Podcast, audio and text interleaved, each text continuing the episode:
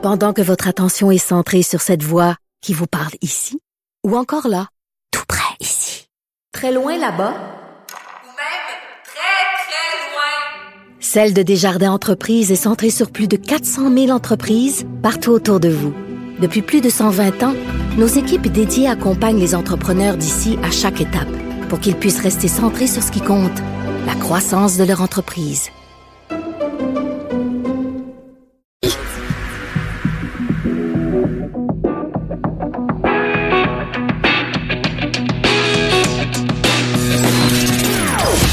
Des opinions bien à elle. Sophie Durocher. Son franc-parler ne laisse personne indifférent. On n'est pas obligé d'être d'accord. Bonjour tout le monde, c'est Sophie Durocher, très contente d'être avec vous aujourd'hui. On est le mercredi 6 février 2019. Vous savez, on vit dans une société où on est constamment, et avec raison, on est constamment en train de d'applaudir les femmes qui euh, s'engagent dans des métiers traditionnellement réservés aux hommes. Hein? Les femmes dans le monde de la construction, les femmes dans le domaine de la médecine, les femmes euh, en politique. Donc, dans tous ces domaines-là, on applaudit quand des femmes euh, vont dans des domaines réservés aux hommes. Ben là aujourd'hui à l'émission, je vais vous demander, euh, à moins que vous soyez en train de conduire, je vous demande de garder les deux mains sur le volant, mais si vous êtes à la maison ou si vous êtes dans un lieu où vous pouvez applaudir, on va applaudir ensemble. Mon prochain invité, il s'appelle Louis Maltais et c'est le premier homme sage-femme au Québec. Alors je répète la phrase pour être bien sûr que vous avez bien compris. Le premier homme sage-femme du Québec. Bonjour Monsieur Maltais. Bonjour. Ben, je vous applaudis, Monsieur Maltais, parce que donc dans ce documentaire qu'on peut voir en ce moment sur le site de Uni euh, TV, on suit euh, tout en fait les quatre années de vos études pour devenir euh, sage-femme au Québec. Vous avez étudié donc à l'université de Trois-Rivières et c'est absolument fascinant de voir euh, à quel point vous êtes vraiment le seul homme dans un monde de femmes. Est-ce que on devrait vous appeler sage-homme? Ou vous tenez vraiment à ce qu'on continue, euh, en parlant de votre métier, de dire sage-femme? Je tiens à ce qu'on continue euh, de dire sage-femme parce que euh, c'est un, un, terme qui qui parle en fait que c'est euh, ça concerne les femmes. Euh, on pourrait décortiquer en disant que euh, on est des sages pour les femmes. C'est le savoir des femmes finalement qui se transmet. c'est sûr que historiquement ça s'est plutôt transmis entre femmes. la pratique sage-femme appartenait aux femmes, la médecine appartenait aux hommes. Mais bon, euh, la société, euh, la société grandit, évolue, va dans différentes directions. Puis, euh, ben maintenant, on a des, comme vous l'avez dit en début d'émission, il y a des, il y a des femmes qui vont en médecine. Ben, il peut y avoir des hommes vers les sages-femmes, mais ça ne changera pas l'identité de cette, de cette profession-là, qui en fait met la femme au centre. Donc, euh, donc c'est certain que pour moi, c'est important de de, de pas de pas tomber dans le piège de vouloir m'appeler sage homme parce qu'on vient modifier, euh, on vient modifier en fait le sens profond de ce, de ce terme-là. Autrement dit, on pourrait dire que je suis un sage pour les femmes. un sage pour les femmes, j'adore, j'adore ça. Puis en anglais, on dit midwife, et en fait, dans l'ancien anglais, ça voulait dire avec les femmes. Donc, c'est pas, c'est pas que la, la profession soit réservée aux femmes, c'est que c'est une profession où on travaille auprès des femmes. Donc, c'est logique de dire, de dire sage-femme, résumons-le comme ça. Alors, c'est absolument passionnant ce documentaire-là, donc sur euh, UniTV, parce que on vous a vraiment suivi pendant quatre ans, pendant toutes vos études. Et il y a une scène qui, moi, m'a beaucoup marqué. Au tout début du documentaire, vous êtes dans le bureau d'un de vos professeurs et elle vous dit, elle vous met en garde en disant, écoute, il y a dans la société beaucoup de préjugés déjà. C'est déjà pas évident, sage-femme, dans le milieu médical. Des fois, il y a des gens qui, qui t'aimeront pas. Mais elle dit, elle dit spécifiquement, il va y avoir des préjugés de la part des femmes envers toi parce que tu es un homme. Euh, maintenant que vous avez votre diplôme et que vous pratiquez comme sage-femme, est-ce que ça reste ce préjugé-là ou vous avez réussi à le briser, ce préjugé? Je, avec toute humilité, je dois admettre que je crois avoir, oui, euh, brisé certains préjugés. Mm-hmm. Euh, parce que même l'université, le, le, toute la direction euh, et les milieux de stage aussi euh, se questionnaient beaucoup à savoir euh, euh, il y avait de l'ouverture, mais il se questionnait à savoir comment ça allait être possible, tellement qu'ils étaient habitués dans leur mm-hmm. monde à ce que ce soit des femmes qui qui euh, qui perpétuent la vocation de sage-femme. Donc, de quelle façon un homme va pouvoir y arriver, y parvenir? Bon, euh, comme je l'ai dit, c'est avec toute humilité. Là, c'est vraiment pour répondre à la question. Ceci dit, il y a encore une grande partie que j'ai probablement pas encore comment je pourrais dire ça, j'ai pas encore toutes les réponses à cette question-là parce que je suis encore en train de d'avancer.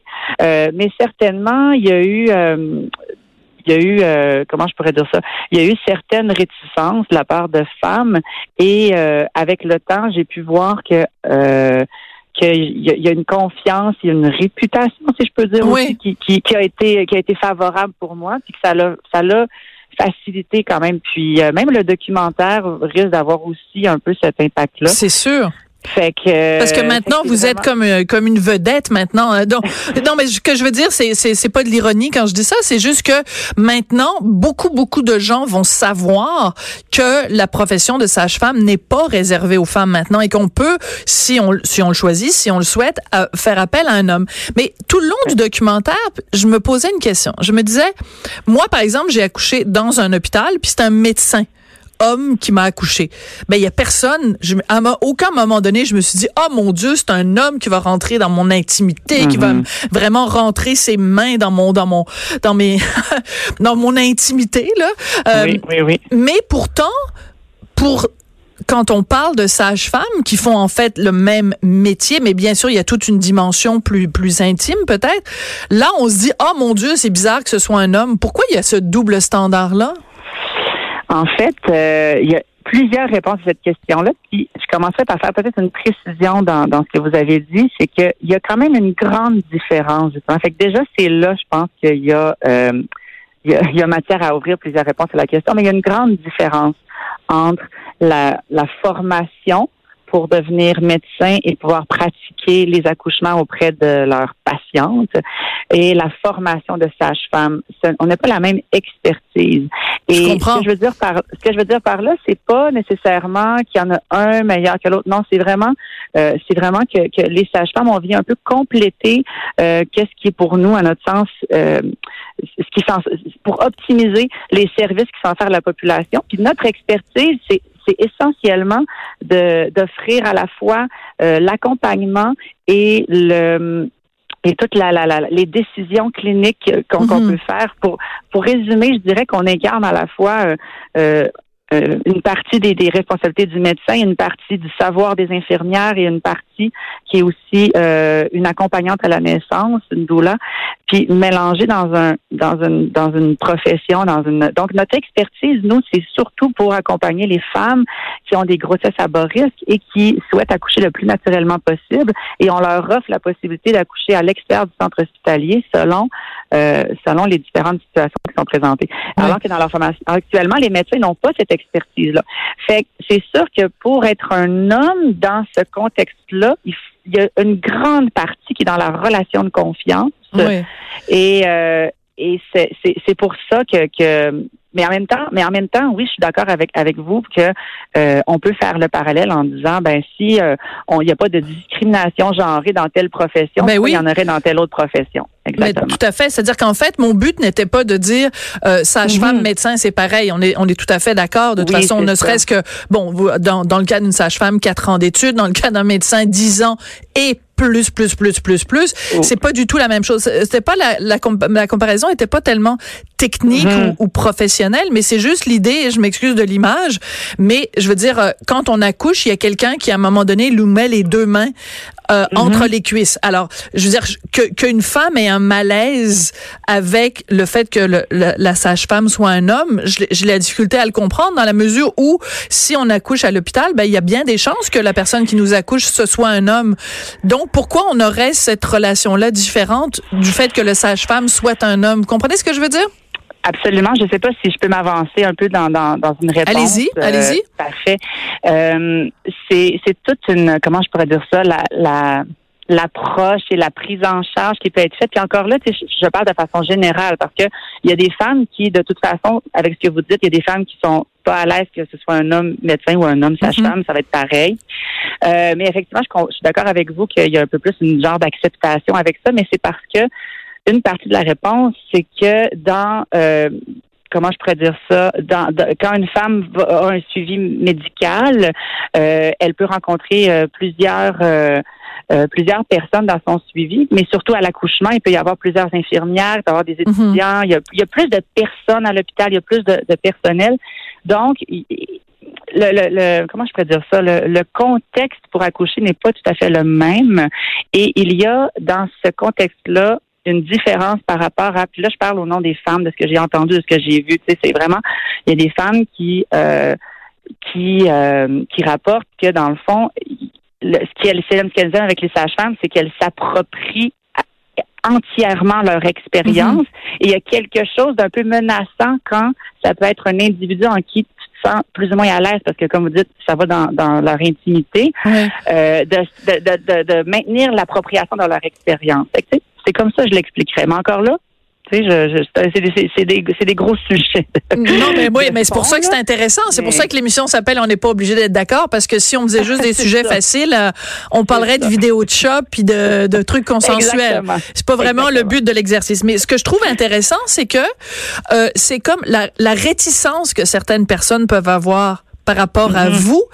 Alors, c'est c'est parce que on dit être sage-femme, c'est être vraiment proche de la femme quand elle accouche, c'est vraiment être dans cette mm-hmm. intimité, c'est l'entourer. Donc, les gens qui ont une réticence à ce que ce soit un homme, c'est comme si on disait un homme est pas capable de cette intimité-là ou un homme est pas capable de cet accompagnement-là, comme si ça prenait un utérus pour être capable de comprendre quelqu'un qui a un utérus. Exactement. C'est exactement ça. C'est le même parallèle qu'un psychologue n'a pas besoin d'avoir vécu une dépression majeure pour être empathique de leurs patients qui c'est exactement ça. Ouais. mais euh, voilà. Mais ce que, je, rajouterais c'est que c'est que la réticence n'est pas seulement parce que je suis un homme sage-femme mais dans la société en général, il y a, y a encore de la réticence par rapport aux sage-femmes, il y a encore de la méconnaissance. Mm-hmm. euh, de plus en plus on, on, avance, ça progresse, mais il y a encore beaucoup de chemin à faire pour que notre euh, que notre expertise soit reconnue, soit comprise, puis mm-hmm. soit vraiment euh, qu'on fasse partie des, comités de décision, de qu'on soit vraiment considéré.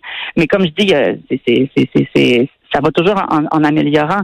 Mais euh, le fait d'être un homme, c'est pas tant ça qui est le plus comment je peux dire ça, qui fait le plus jaser que simplement le fait d'être sage-femme. C'est ça, mais c'est un, un plus. Vous faites jaser parce que vous êtes sage-femme puis qu'il y a plein de gens qui ont des préjugés face à ça. Exactement. Puis en plus, comme c'est un, un, une sorte de chasse gardée des femmes, vous êtes comme un, un intrus dans un monde d'intrus déjà. Oui, c'est ça. c'est comme ça qu'on peut dire. Mais c'est intéressant donc aussi parce que dans le documentaire, à un moment donné, il y a quelqu'un qui donc travaille dans ce milieu-là, qui est à la tête d'une maison de naissance, et même elle, on sent qu'elle a une réticence parce qu'elle dit, ah, on est comme habitué, on est une gang de filles, puis, euh, tu sais, c'est comme, euh, puis là, il y a comme un gars dans notre équipe. Et je mm. me disais, j'écoutais ça, puis je me disais, bon, changeons les mots. Euh, quelqu'un qui est à la tête, mettons, d'une une entreprise de construction, puis qui travaille avec des truckers, puis que là, il y a une fille truckeuse qui arrive, et puis la, la, personne qui est à la tête de la de l'entreprise de, de, de camionnage dit, ben, moi, on est habitué ici, on est toute une gang de gars, puis on a un calendrier de filles tout nues sur le mur. Puis là, il y a une fille qui arrive, on est gêné. Vous comprenez le parallèle? Mm-hmm. Je me disais, dans le fond, c'est on est on est tous on, on a parfois des euh, des réticences. Tu sais, un boys club, ben il y a aussi des girls club. Il y a des il y a des chasses gardées, puis des fois on est plus gêné de faire rentrer quelqu'un du sexe opposé dans notre petit cocon. Il y a euh, ce que, ce que je dois, ce que je dois, euh, ce que je répondrais en fait, ce que je dirais, c'est que malgré ou en tout cas avec ce, genre de commentaires-là qu'on a pu me dire au début, puis je pense que c'était aussi un peu de, on ne sait pas trop qu'est-ce que ça va donner. Il y a eu énormément d'ouverture et d'accompagnement, et mhm. moi je n'ai pas, j'ai pas senti qu'il y a des femmes ou des sages-femmes qui m'ont mis des bâtons dans les roues. J'ai eu des femmes et des sages-femmes qui m'ont partagé certains inconforts et tout ça, puis ça j'adore ça, un peu comme l'émission que, que vous avez où est-ce qu'on mhm. peut justement discuter. Mais de là à me bloquer le chemin parce que je suis un homme je n'ai pas ressenti ça. Alors que dans des discussions que j'ai souvent eues dans les dernières années à cause de mon choix de carrière et tout ça, j'ai rencontré différentes personnes, puis il y a des femmes il y a des femmes qui m'ont rapporté avoir été dans ce que vous racontez, là, avoir été dans des milieux très masculins Mhm. et avoir, avoir vécu beaucoup, beaucoup d'intimidation. Je n'ai pas vécu d'intimidation. OK, c'est important Donc, de le euh, mentionner. Ouais, D'accord. moi, il y a quelque chose de différent par rapport à ça. Mais effectivement, euh, le, le, le fait d'être un homme dans, dans ce monde-là, euh, ça l'a fait jaser, ça va encore faire jaser. Oui, Euh, il y a un moment donné, euh, c'est tellement drôle. Euh, vous, parce que bon, vous êtes un garçon et donc euh, quand vous suivez ces cours de, pour devenir sage-femme, à un moment donné, il faut qu'on on vous, vous vous montre à quoi ça ressemble être enceinte. Et là, on vous met Oui. sur le ventre, vous portez un truc, j'ai noté le nom parce que je trouvais ça très sympathique. Ça s'appelle en anglais un empathy belly, donc un bedon d'empathie, donc euh, que vous portez, que vous mettez, puis ça vous fait une grosse, ben, vous avez des gros nichons puis une grosse bedaine, comme si vous Avec étiez le poids. avec le poids réel de ce que c'est porter un enfant. Et votre réaction est tellement charmante. Vous dites, mon Dieu, c'est donc ben lourd. Et j'aimerais ça que vous me parliez de ce moment-là parce que euh, la plupart des hommes vont pas vivre cette expérience-là. Ils vont pas étudier pour devenir sage-femme. Donc, ils auront pas à porter ce- ce- cette bedaine d'empathie. Comment, comment vous êtes senti la première fois que vous avez porté ça? Euh, c'était plutôt un ludique là comme expérience. Euh, puis euh, ça, ça m'a, euh, j'a- j'avoue que tu sais, je me, ça m'a marqué. Tu sais, je me rappelle bien. Bon, en plus, là, il est dans le film tout ça, mais fait que l'image revient. Mais euh, ça- je me, je me rappelle d'avoir d'avoir trouvé ça euh, plus lourd que ce à quoi je m'attendais. Puis surtout après une heure de me dire, oh my God, ça, c'est, c'est, c'est- ça arrête jamais là. Tu sais, c'est tout Ouais. le temps. Fait que ça permet effectivement de développer un- une prise de conscience euh, supplémentaire parmi toutes les prises de conscience qu'on fait dans Ouais. ce processus-là pour développer cette empathie-là pour euh, pour l'expérience aussi intense euh, que de porter un bébé puis de le mettre au monde et de l'allaiter ensuite. Fait que quand vous rencontrez d'autres gars maintenant, vous pouvez leur dire, eh boy, les femmes, elles portent ça pas juste pendant une heure, mais 24 heures sur 24 pendant neuf mois. Ouais, puis à force de les rencontrer dans le bureau aussi dans le Ouais. quotidien, euh, on développe de plus en plus. Euh, moi, j'ai pas d'enfant, mais on dirait que on dirait que je, comprends quand même bien ce que ça peut représenter la place d'un enfant dans une vie d'une femme, d'une famille, parce que je veux pas, c'est mon quotidien de rencontrer euh, toutes sortes d'histoires puis toutes sortes de situations. Oui. Euh, à un moment donné, vous dites, euh, vous faites une, une, une, vous parlez des différentes peurs que vous avez. Vous dites, une des peurs que j'ai, c'est de déranger.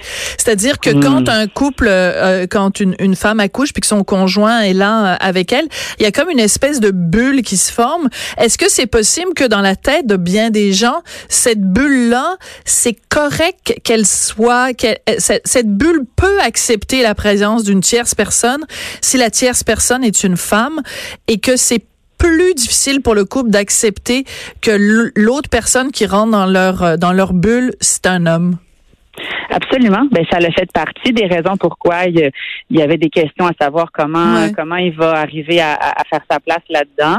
Euh, mais finalement, il y en avait il y en avait de la place pour moi, puis il y en a de la place pour d'autres hommes. Mais euh, effectivement, ça demande d'être euh, d'être euh, sensible à cette à cette bulle-là. Puis en même temps, d'un autre côté, faut aussi euh, développer. Puis ça a vraiment pris les quatre années pour que je le comprenne bien, puis que je je l'assume bien. Mais il faut aussi apprendre des fois à je vais le dire un peu drastiquement, mais bon, à, à cause que c'est le thème, mais à déranger, tu sais, à- à- mais en sachant que c'est bienveillant parce que des fois, ça va pas dans la direction où euh, où euh, nous on a l'expérience, je veux pas, puis on voit que où les choses vont pas nécessairement dans ça pour que ça reste physiologique et ça demande d'être vraiment un garde-fou pour ces femmes-là. Fait que pour ça, des fois, il faut venir faut venir interférer, il faut venir participer, mais tout ça se passe parce que on, on euh, comment je peux dire ça, la, la femme réunit son équipe autour Ouais. d'elle pour pouvoir se sentir en confiance. Donc, c'est de se faire confiance aussi comme professionnel, d'arriver à jongler entre laisser les choses aller pour respecter la bulle, tout en faisant partie de cette expérience-là pour pour vraiment incarner le garde-fou professionnel sécuritaire. Ouais. Donc, il y a tout cet apprentissage-là qui se fait pendant le bac. Fait qu'au début, moi, je voyais absolument rien de ça. Oui. C'était les peurs, mais bon, ça s'apprend, puis euh, ça, ça, ça- on évolue dans ce processus-là, puis c'est ce qu'on voit dans le documentaire. En tout cas, c'est absolument passionnant. Ben, pas juste le, le documentaire. D'ailleurs, je rappelle qu'il va être en rediffusion dimanche à 14h30. Sinon, vous pouvez le trouver en ligne sur le site d'Uni TV à uni avec un s.ca. Et euh, ben, c'est vraiment euh, très touchant. C'est absolument passionnant. Puis euh, encore une fois, on vous applaudit parce que autant on applaudit les femmes dans des dans des milieux euh, non mm. traditionnels, autant il faut il faut le faire aussi à l'inverse. Alors, est-ce que vous le savez si depuis que vous vous avez complété vos études, est-ce qu'il y a d'autres hommes qui se sont inscrits aussi euh, pour devenir sage-femme? Il n'y a pas encore d'homme qui s'est inscrit au programme de quatre ans, mais il y a actuellement un homme qui fait euh, la formation d'appoint parce qu'il a été formé comme sage-femme à l'étranger. D'accord. Donc, une formation d'un an pour ah. faire un genre d'équivalent. Il va, et si ça fonctionne, ben, il devrait être le deuxième homme à pratiquer au Québec comme sage-femme. Le deuxième mm. homme sage-femme euh, au Québec. Bon, ben, encore une fois, le, encore une fois, le, Québec fait la preuve à quel point il est, progressiste et, à l'avant-garde. En tout cas, ça a été un plaisir de vous parler. Euh, juste en terminant très, très, très vite, il y a combien de bébés Louis Maltais? Vous avez accouché combien de bébés? Euh? dans le cadre de, ma formation, un petit peu moins que 100, donc environ 90. Puis, depuis, depuis, c'est environ une trentaine. Là. Une trentaine de bébés Louis. Ben écoutez, c'est génial. Depuis le début de l'été. Merci. c'est super. Ben félicitations et puis euh, ben euh, que qu'il y ait de plus en plus d'hommes euh, d'hommes sages-femmes, pourquoi pas. à un moment donné, peut-être la parité, qui sait, 50-50. et, de, et plus de sages-femmes aussi. Et plus de sages-femmes. Euh, voilà. Merci beaucoup. Ça a été un plaisir de vous, parler. Louis Maltais, donc le premier homme sage-femme du Québec. Euh, il fait l'objet d'un documentaire, Un homme sage-femme, donc disponible sur le site d'Uni TV. Écoutez, la synchronicité, croyez-vous à ça dans la vie? J'étais en train de parler du nombre de bébés Louis qu'il y avait dans le dans le euh, sur terre au Québec et juste à ce moment-là, mon collègue recherchiste Hugo Veilleux est rentré en régie avec le bébé de ma prochaine invitée. Je pense que je vous ai pas mal intrigué. La réponse, qui est mon invité mystère qui vient d'accoucher? La réponse après la pause.